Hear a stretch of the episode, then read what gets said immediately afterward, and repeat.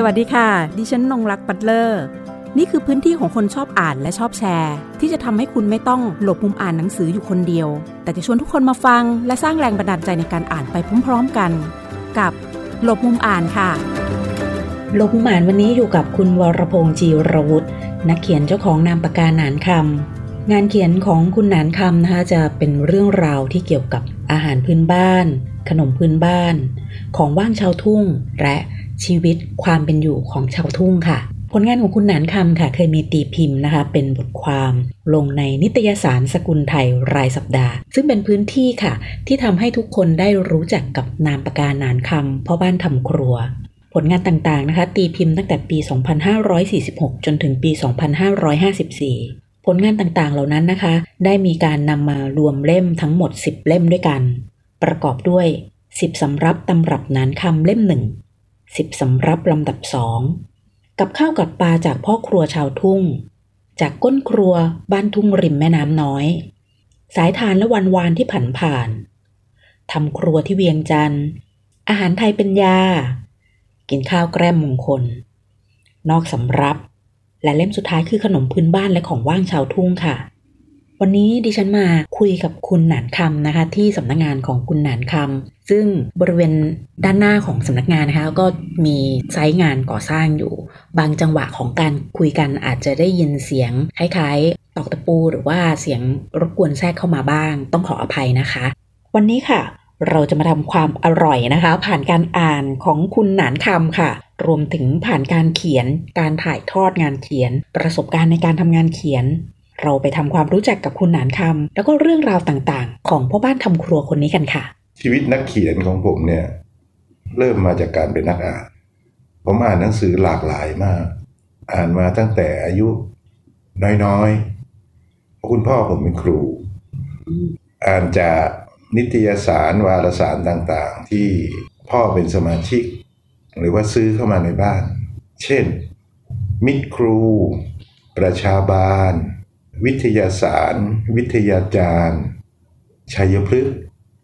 ผมเริ่มต้นอ่าน หนังสือพวกเนี้ยเป็นหนังสือนอกตำราเรียน ผมรู้จักครูเหมเวชกร ก็จากหนังสือเหล่านี้ เพราะสมัยนั้นเนี่ยท่านจะเขียนเป็นภาพเขียนประกอบเรื่อง อย่างเช่นรามเกียรติ์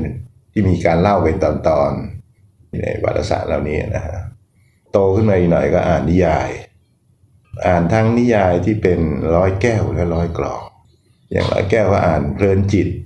เพลินจิตสมัยก่อนเนี่ยเขาทำเป็นเล่มปกแข็งหนาๆนะครับ รวมเรื่องสั้นของนักเขียนมีชื่อหลายๆท่านไว้ด้วยกันเป็นเล่ม บางเล่มก็เป็นเรื่องยาว ถ้าร้อยกรองก็อ่านพวกขุนช้างขุนแผนพระอภัยมณีที่พ่อมีสะสมไว้เพราะฉะนั้นถ้าพูดถึงว่าชีวิตของเด็กบ้านนอก ก็อยู่กับหนังสือเนี่ยแหละครับ เพราะว่าสมัยนั้นบ้านผมยังไม่มีไฟฟ้าใช้ ไม่มีไฟฟ้าใช้ก็ไม่มีทีวี อย่างเดียวที่มีก็คือวิทยุ วิทยุทรานซิสเตอร์เนี่ยแหละฮะใช้ถ่าน ตายายก็ตาฟังมวยครับ ยายฟังพระเทศ แม่กับน้าฟังนิยาย พ่อฟังข่าว ไม่เหลือช่องให้เด็กๆ ได้ใช้วิทยุเลย เราก็ไปอ่านหนังสือกัน ไปอ่านหนังสือกัน พ่อเห็นเราชอบอ่านหนังสือก็ ก็ซื้อหนังสือเข้ามาเรื่อยๆ เราก็ได้อ่าน ผมเรียนจบชั้นประถม ต้องถือว่าอ่านหนังสือเก่งกว่าเด็กรุ่นเดียวกันมาก อ่านหนังสือหลากหลายมากมาย ผมเข้าไปเรียนประถมต้นคือป .4 นะ ผมเข้าไปเรียนประถมปลายที่ตลาดบ้านแผนอำเภอเสนาที่โรงเรียนมัธยมประดุงวิทยาให้นิสัยรักการอ่านเนี่ยมันก็ติดตัวผมไป ผมเป็นเด็กประถมปลายคนเดียวที่เข้าไปใช้ห้องสมุดโรงเรียน เด็กป .5 เนี่ยไปนั่งอ่านหนังสืออยู่ในห้องสมุดโรงเรียน มีอยู่คนเดียวนอกนั้นให้เป็นเด็กมัธยมหมดอะก็ไปค้นหารายงานอะไรของเขา แต่ผมไม่ใช่ ผมไปหานิยาย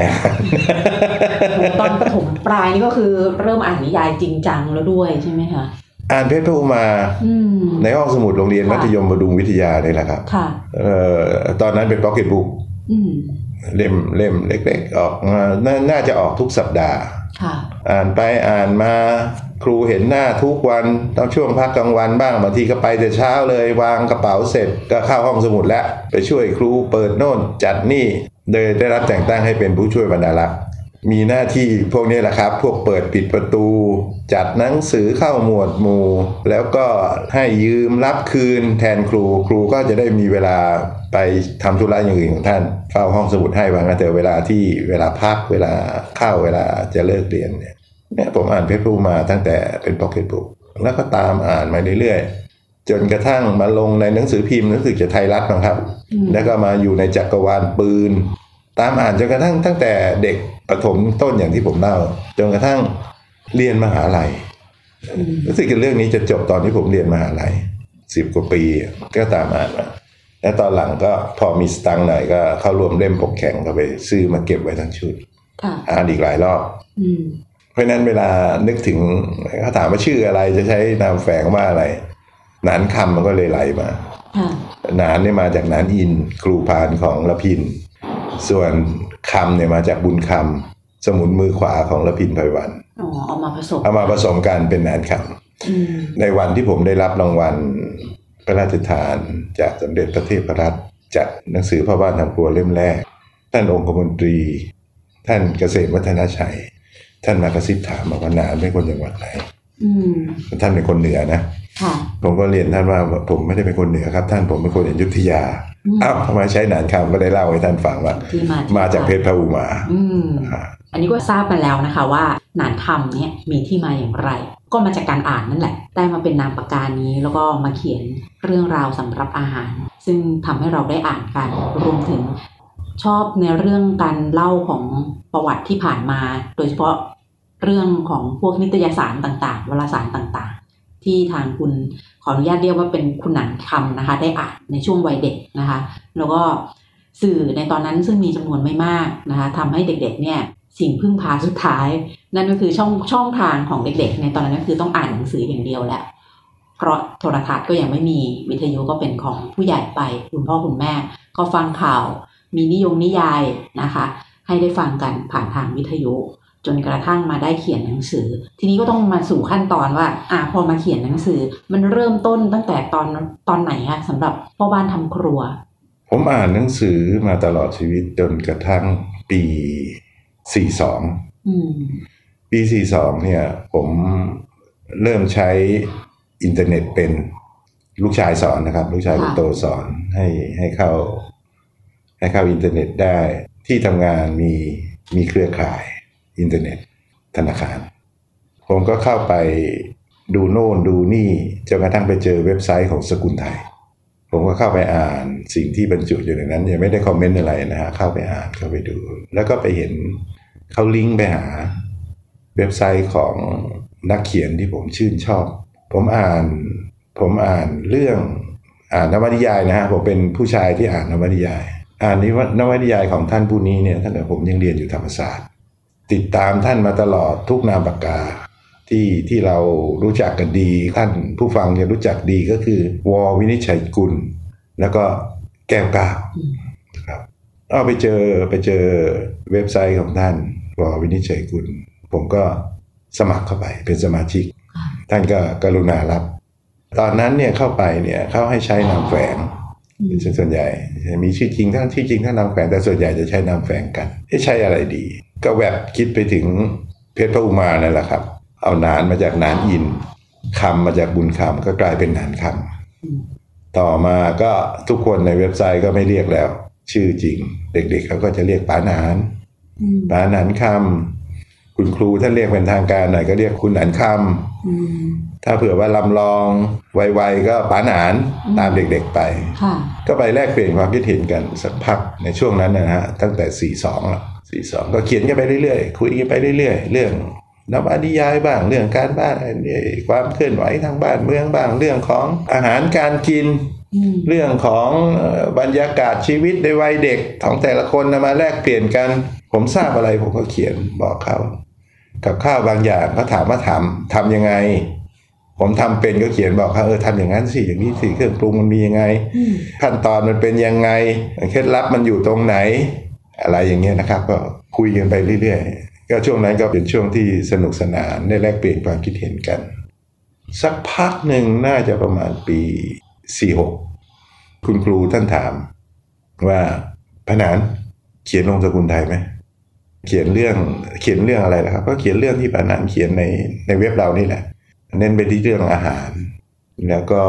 อยากให้มีเรื่องของรายละเอียดที่นำไปสู่อาหารในแต่ละจานเนี่ยอืมมาจากชีวิตวัยเด็กประสบการณ์ หรือว่าบรรยากาศบ้านขนานอย่างที่เคยเล่าในเว็บนั่นแหละเอามาประกอบกันเข้าซิสมัยนั้นยังไม่มีใครเขียนแบบนี้ ถ้าเขียนเรื่องตำราอาหารก็จะมีขึ้นต้นด้วย เครื่องปรุง เครื่องปรุงอะประกอบด้วย และวิธีทวิธีทำเท่านั้นจบ อาจจะมีภาพประกอบแล้วก็แค่นั้นแหละถือว่าเป็นอะไรนะเขาเรียกเทรนด์นะำเป็นเทรนด์ใหม่ ในการเขียนเรื่องอาหารการกินใช่แต่ว่าไม่ใช่ไม่ใช่ว่าท่านบอกปุ๊บแล้วผมเขียนได้สำเร็จทันทีนะครับ ไม่ใช่ ผมหลังจากรับปากท่านว่าครับครับเนี่ยท่านก็ว่าผมตกลงแล้วล่ะอืมผมหายไปสองเดือน ไม่รู้จะเริ่มยังไง คนที่อ่านมาตลอดชีวิตนะเออเออแล้วทำงานการเขียนในลักษณะเป็นเป็นทางการเนี่ยมาตลอด ผมเนี่ยเป็นผู้จัดการแบงค์เนี่ยผมเขียน paper นำเสนอขอเครดิตให้ลูกค้า ทั้งชีวิตผมเนี่ย ผมว่าผมเขียนมาไม่ต่ำกว่า3,000ล้าน รวมๆกันแล้วอืมคือมันก็ต้องเขียนทั้งเอ่อร้อยแก้ว ทั้งเรื่องข้อมูลทางการเงินก็ตัวเลขประกอบอะไรอย่างเงี้ยนะฮะแต่ละรายแต่ละรายถ้าเป็นรายใหญ่ๆเนี่ยบางทีถึง 30 หน้าก็มี สมัยนั้นเรายังใช้แมนนวลทำงานกันอยู่อืมจะเขียนบทความเรื่องอาหารที่เราถนัดเรื่องที่เรารู้ดี สักไม่เกินสามหน้า A4 เขียนยากมากอืมผมเขียนแล้วฉีกเขียนแล้วฉีกตอนนั้นใช้คอมพิวเตอร์แล้วล่ะ พิมพ์แล้วฉีก พิมพ์แล้วฉีก พิมพ์แล้วลบ พิมพ์แล้วลบ พิมพ์แล้วดีลิททิ้งเนี่ยเป็นเดือนเดือนๆเริ่มต้นไม่ถูก คุณครูท่านก็ถาม คุณครูในที่นี้ก็คือท่านอาจารย์ววิริชัยกุลท่านก็ถามสมัยนั้นเรายังติดต่อกันทางเมล ติดต่อกันทางโทรศัพท์นะครับ ไม่มีไลน์ไม่มีเฟซอะไรอย่างเงี้ยท่านก็เคาะมาอานานต์ทำไมรับปากแล้วหายเงียบไปเลยล่ะ ก็สารภาพกับท่านว่ามันเริ่มไม่ได้ครับคุณครูครับ มันเริ่มมาแล้วผมก็มันก็ไม่ถูกใจไปซะทุกอย่าง ไอ้ข้อมูลนะมี แต่มันมันเริ่มไม่ได้อะท่านก็ให้ ลองเขียนดูสิเอาเท่าที่ได้ แล้วส่งเมลมาให้ฉัน นั่นคือความกรุณาของท่านอืมเขียนเรื่องแรกจำได้ว่าเขียนเรื่องยำมะม่วงยำมะม่วงแบบอยุธยาเนี่ย โอ้ยทำกินมาไม่รู้เท่าไหร่เท่าไหร่ เรื่องเล่าก็อยู่เต็ม เต็มอกเต็มหัว เขียนไม่ได้หน้าเดียว เขียนไม่ได้หน้าเดียว แถมยำแบบคนทะเลยำอะ ที่เขาใช้มะม่วงยำกับปลาหมึกแห้งอะไรอย่างเงี้ยนะครับ แล้วก็ใส่ถั่วใส่อะไรอีกอย่างหนึ่งอะได้สองหน้า ส่งไปให้ท่านดู ความกรุณาดับต่อมาของคุณครูก็คือ ท่านแก้ ท่านแนะนำท่านบอกว่ามันจะสามารถที่จะกระจาย จะขยายอะไรต่อไปได้อีกวอร์ดิ้งผิดท่านยังบอกเลยเนี่ย ผิดคำเนี้ยผิด ถ้าผมไม่ได้เกิดจากการแนะนำของคุณครู ไม่มีวันเนี้ย ไม่มีวันนี้ คือก็คงจะเขียนได้ดัดดาดไม่จับใจคนอ่าน ไม่ได้ทำให้คนอ่าน นึกถึงการบอกเล่าแต่ละขั้นตอนของผม มันก็จะทำให้คนอ่านมึนงงไปทำตามไม่ได้ มีเสียงสะท้อนจากคนอ่าน สมัยนั้นเนี่ยในสกุลไทยมีคอลัมน์ปากกาพาทีพจนพรมีคนเขียนเข้ามาเรื่อยๆ ถึงคอลัมน์พ่อบ้านทำครัวว่าไปทำตามแล้วมันอร่อยจริง บอกเล่าละเอียดจนกระทั่งแบบไม่สงสัยอะไรเลย ก็ใช้วิธีเขียนตามที่ท่านแนะนำเนี่ยคือทำอย่างไรก็เขียนอย่างนั้นพยายามอธิบายให้มันละเอียด ผมใช้คำจำกัดความภายหลังว่า ผมเขียนเล่าเหมือนกับว่า คุณนงรักยืนทำกับข้าวอยู่ แล้วผมไปสอน ผมก็จะไปยืนบอกอยู่ข้างๆคุณนงรักใส่นั่นทีเอ้ใส่นี่ก่อนนะไอ้นี่ต้องทำเตรียมยังไงใส่นี่ก่อนนะปรุงรสอย่างนี้นะรสมันจะอะไรนำ แล้วสรุปแล้วจะจัดกินกับอะไรถึงจะอร่อย มีอะไรแนม อะไรอย่างเงี้ยครับ เพราะว่าทางครัวจะเขียนอย่างนี้ มันมีอยู่คำนำนะคะที่คุณหนานคำได้เขียนเอาไว้ว่า การเขียนหนังสือเกี่ยวกับอาหารพื้นบ้าน เป็นการอนุรักษ์ภาษาไทยที่ตายไปแล้ว เอาเอาเล่ารวมๆกัน เพราะว่าค่ะการเขียนพ่อบ้านทางครัวเนี่ย ผมมีเจตนาหลายอนุรักษ์ อนุรักษ์แรกก็คือว่า ผมจะบอกเล่าถึงรสชาติของอาหารไทยพื้นบ้านที่แท้จริงว่ารสมันเป็นยังไง แกงเนี่ยรสนำคือเค็มนะครับ ไม่ใช่หวาน แม้กระทั่งแกงพะแนง หรือว่าแกงเขียวหวาน ซึ่งต้องมีรสหวาน ก็ไม่ใช่เอาหวานนำเขาเรียกหวานในที ภาษาคนริมแม่น้ำน้อยเรียกหวานในที คือรู้สึกว่าหวาน แต่ไม่หวาน เค็มกับเผ็ดคือรสดำของแกง เจตนา แรกคืออนุรักษ์รสชาติดั้งเดิมของอาหารไทยไว้ เสร็จแล้วเจตนาที่สองคือเจตนาที่จะอนุรักษ์วิถีชีวิตพื้นบ้าน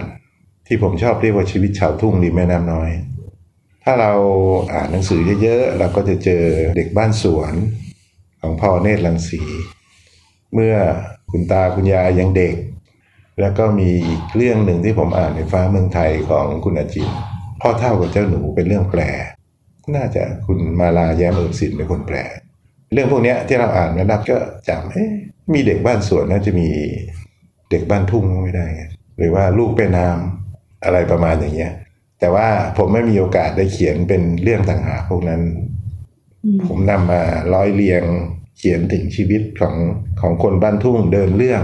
ที่จะนำไปสู่อาหารแต่ละจานนี่คือการอนุรักษ์วิถีชีวิตชาวทุ่ง ส่วนอนุรักษ์สุดท้ายคืออนุรักษ์ภาษาไทย มันมีคำคำไทยโบราณ ซึ่งในปัจจุบันไม่มีคนใช้เผลอบางคำไม่มีคนรู้จัก อย่างเช่น ถ้าภาษาในครัวบ้านผมก็คือ เอ้ยใส่ขาไปสักองคุลีนึงลูก องคุลีคือข้อนิ้ว ข้อนิ้วกลางเขียนไปใหม่ๆองคุลีองคุลีคืออะไร ก็อธิบายให้ฟังว่าองคุลีคือข้อนิ้วกลาง ข้อแรกของนิ้วกลาง แล้วมันจะเป็นมาตรฐานเหรอเพื่อนในในเว็บไซต์เนี่ยนะข้อนิ้วของป๋า กับข้อนิ้วของหนูเนี่ยมันต่างกันนะอืมเออมันต่างกันแต่ไม่มากใกล้เคียง พอได้อยู่กับข้าวว่าอาหารไทยเนี่ยไม่ต้องตวงเป็นช้อนไม่ต้องใช้น้ำหนักเป็นกรัม ใช้วิธีกะประมาณเอาข้อนิ้ว ขีดอืมขีดนี่คือร้อยกรัมอืมอืมภาษาปากบ้านทุ่งเรียกว่า ขีดหนึ่งขีดสองขีดค่ะไฟมือไฟมือตวงเป็นไฟมือ ของเล็กจ้ะๆละเอียดละเอียดนะครับ อย่างข้าวสาร อย่างกุ้งแห้ง กุ้งแห้งไฟมือหนึ่งไฟมือหนึ่งหนึ่งไฟมือค่ะไฟมือเนี่ยเป็นมาตราตวงโบราณอืมอยู่ชุดธนานชุดบั้นอะไรพวกนั้นนะครับไฟมือนะฮะสมัยก่อนเราใช้ข้อนิ้วไฟมือ มีช่วงชีวิตที่ได้ไปอยู่ที่เวียงจันทร์อยากจะให้ช่วยเล่าว่าการทำครัวที่เวียงจันทร์เป็นอย่างไรบ้างคะรวมถึงอาหารพื้นบ้านพื้นถิ่นของเขาที่นั่นกับของเราเนี่ย ถ้าถามว่าอาหารการกินมันต่างกันไหม ก็ต่างกันนะครับ เทียบก็คืออาหารอีสานกับอาหารภาคกลางของผม ผมไปเวียงจันทร์ไปทำงานเวียงจันทร์ปี 46 46 คือเริ่มเขียนกับสกุลไทยตอนปลายปี ผมไปตั้งแต่ต้นปี แต่ไปช่วงนั้นเนี่ยไปเป็นระยะเวลาสั้นๆ เดือนละสองครั้งไปค้างครั้งละคืน ไปตรวจงานไปตรวจบัญชีกล่องรถกล่องรถขนส่ง ก็ไปอย่างนั้นนะข้าไปข้ามมา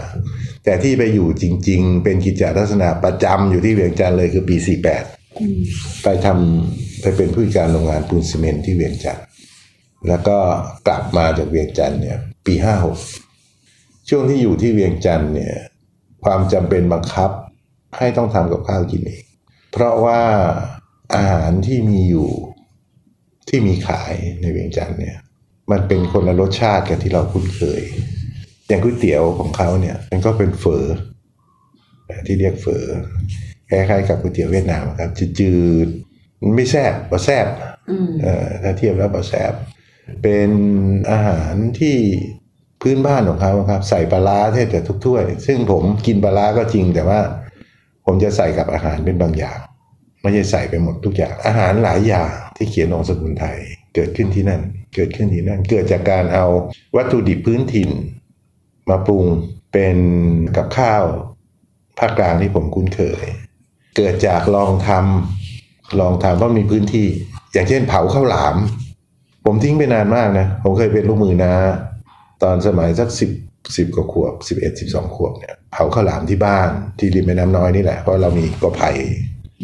รอบบ้านเนี่ยก็ ถึงหน้า